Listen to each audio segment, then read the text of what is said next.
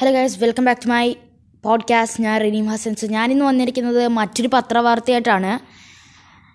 ബംഗളൂരു ലഹരി മരുന്ന് കേസ്, നടി സഞ്ജന ഗൽറാണി കസ്റ്റഡിയിൽ, ക്രൈം ബ്രാഞ്ച് ചോദ്യം ചെയ്യും.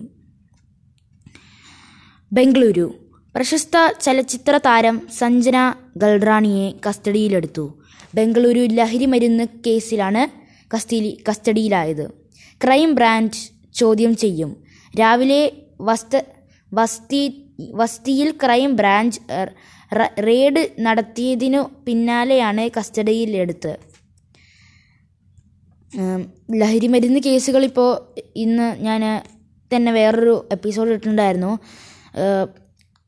അതുപോലെ തന്നെയാണ് ആകെ ഇതിലുള്ള എനിക്ക് തോന്നുന്നൊരു സന്തോഷം എന്താണെന്ന് വെച്ചാൽ എല്ലാവർക്കും ഈക്വലായിട്ടുള്ളൊരു റൈറ്റാണ് കിട്ടുന്നത് എന്നുള്ളതാണ്. ഇപ്പം നടിയാണെങ്കിലും ആരാണെങ്കിലും കസ്റ്റഡിയിലെടുത്തിട്ടുണ്ടല്ലോ അവർ, അതും ഒരിക്കലും ഇത് എക്സ്പെക്റ്റ് ചെയ്തിട്ടല്ല ചെയ്തെന്നാണ് ഇവിടെ വായിച്ചിരിക്കുന്നത്. അതായത് രാവിലെ വസ്തിയിൽ ക്രൈം ബ്രാഞ്ച് റെയ്ഡ് നടത്തിയതിന് പിന്നാലെയാണ് കസ്റ്റഡിയിലെടുത്തത് ഒരു റെയ്ഡ് ചെയ്തതാണ്.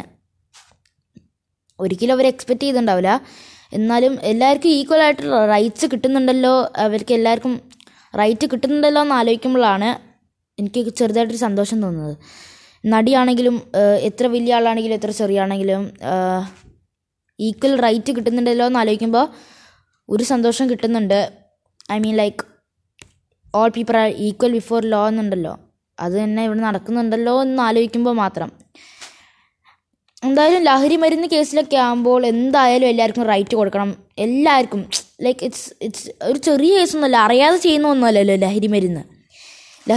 ഇങ്ങനത്തെ കേസൊക്കെ എന്ന് പറഞ്ഞാൽ അറിയാതെ ഒരാളും ചെയ്യുന്ന കേസുകളൊന്നും അല്ലല്ലോ, അറിഞ്ഞിട്ട് തന്നെ അവർക്ക് വേണ്ടിയിട്ട് ചെയ്യുന്നതാണല്ലോ.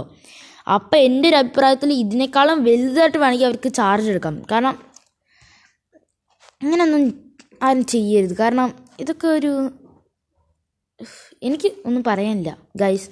നമുക്ക് മറ്റൊരു എപ്പിസോഡിൽ കാണാം.